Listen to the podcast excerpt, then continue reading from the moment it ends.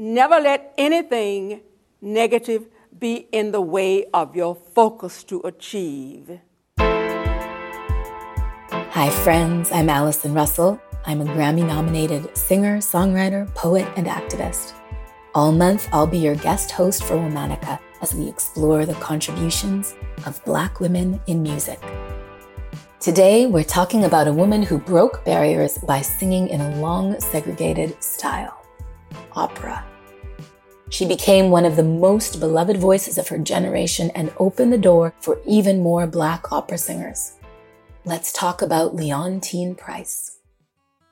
Leontyne was born in the small town of Laurel, Mississippi on February 10, 1927. Her father, James, was a carpenter who played the tuba in the local Methodist church's band. Leontyne's mother, Kate, was a midwife who sang in the church choir. Her first musical memory, she'd later say, was hearing her mother sing in the backyard. Leontyne showed a keen interest in music at an early age. Her mother took notice, and by the age of three, Leontyne had started piano lessons. By elementary school, Leontyne was playing at church services and events and singing in the choir. The whole town knew her. Whenever Kate was assisting with a birth, Leontyne and her brother would stay with their aunt. She worked as a maid for a wealthy white family. They loved Leontyne's voice and invited her to sing at social events in their home. By seven years old, Leontyne was performing all over town and even making some money. Though Leontyne's musical future already looked bright, she didn't truly decide to pursue it as a career until she was nine years old she and her mother traveled to Jackson, Mississippi to hear Marian Anderson perform.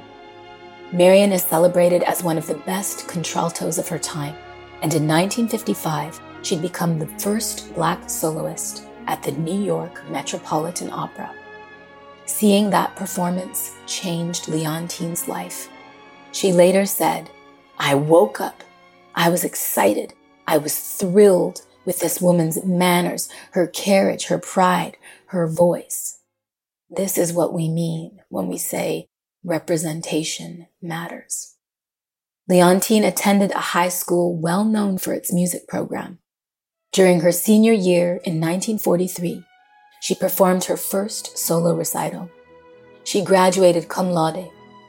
Wilberforce College in Ohio, the best musical school for black students in the Midwest, granted her a full scholarship. Despite her clear singing talent, Leontyne initially set her sights on a music teaching degree. At the time, no black person would aspire to be an opera singer, she recounted later. However, it seemed anyone who heard Leontyne's voice tried to encourage her otherwise, including her music teacher and the president of the college. Leontyne eventually changed her major and became lead soloist of the exclusive Wilberforce Singers. Her work paid off. Her senior year of college, Leontyne auditioned for New York's Juilliard School of Music and earned a full scholarship. Leontyne arrived at Juilliard in 1948.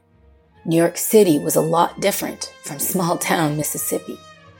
She had her first love affair, went to movies and Broadway shows when she could, and saw her first operas. She fell in love with the dramatic, emotional performances she saw on stage and soon auditioned for Juilliard's opera workshop. Her velvety, effortless voice blew the director away. Performing at Juilliard connected Leontyne with the composer who cast her in her first professional opera, a revival of George Gershwin's folk opera, Porgy and Bess. Leontyne took the part of Bess.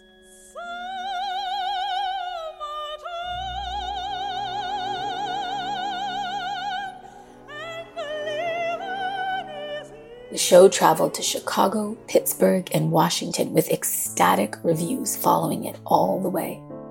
There was such chemistry between Leontyne and Porgy's actor William Warfield that the two started dating. In August of 1952, they got married. However, the stress of their musical careers caused them to mutually break up by 1959. Though the Porgy and Bess revival was well received, the all black cast still experienced immense racism. They weren't allowed at major hotels. forcing them to frequently stay in motels or private homes.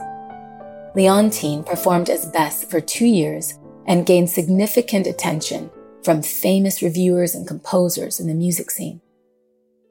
In 1955, Leontyne sang the opera Tosca in an NBC television production for a national audience. Viewers were so excited about Leontyne's voice that she performed in three other NBC productions. The lead of the San Francisco Opera saw these programs and invited Leontyne to join their company. She agreed and made her debut performance in September of 1957. It was the beginning of what would become a decade long tenure. During that time, Leontyne took the role that would define her career Aida, a tragic opera about an enslaved Ethiopian princess and an Egyptian general who fall in love. Leontyne was only the second black woman to play Aida. Despite taking the role at extremely short notice, Leontyne earned a standing ovation for her performance. Leontyne's career just kept advancing from there. She played a wide variety of roles, from Cho-Cho-San in Madame Butterfly to Doña Elvira in Ernani. She went on to perform roles throughout Europe, gaining even more glowing praise. One reviewer called her the ideal Aida. La Scala, one of the world's most famous opera houses, agreed to put in Leontyne's contract that no role would be denied her based on her race. When she played Cho-Cho-San at the La Scala stage, an opera official said, The public will just have to get used to it. However, every performance of Madame Butterfly that season played to a packed house. In 1961, Leontyne made her first appearance at the New York Metropolitan Opera, making her only the fifth black artist to sing a leading role there. When the curtain closed, the audience leapt to their feet for a 42 minute standing ovation. She would perform four other lead roles with the Met that season. As the 1970s rolled around, Leontyne wanted to slow down her career and preserve her voice as much as possible. She performed more intimate concerts, including new genres like spirituals and folk ballads. However, she could still sing opera with incredible skill. Her 1977 appearance as Ariadne of Naxos was hailed as a masterpiece. Leontyne said farewell to opera with her final stage performance as Aida at the Met in 1985. Later that year, she sang as Aida for the last time on television. Over the course of her career, Leontyne won 19 Grammys, 3 Emmys, the Kennedy Center Award, and the Presidential Medal of Freedom. A living legend, Leontyne is currently 94 years old. All month long, we're highlighting Black musicians Womanica is a Wonder Media Network production. Special thanks to co creators Jenny and Liz Kaplan, who invited me to guest host this month. Talk to you tomorrow.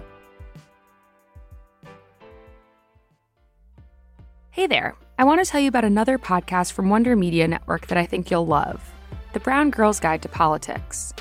Hosted by Ashanti Gholar, BGG is the one stop shop for women of color who want to hear and talk about the world of politics.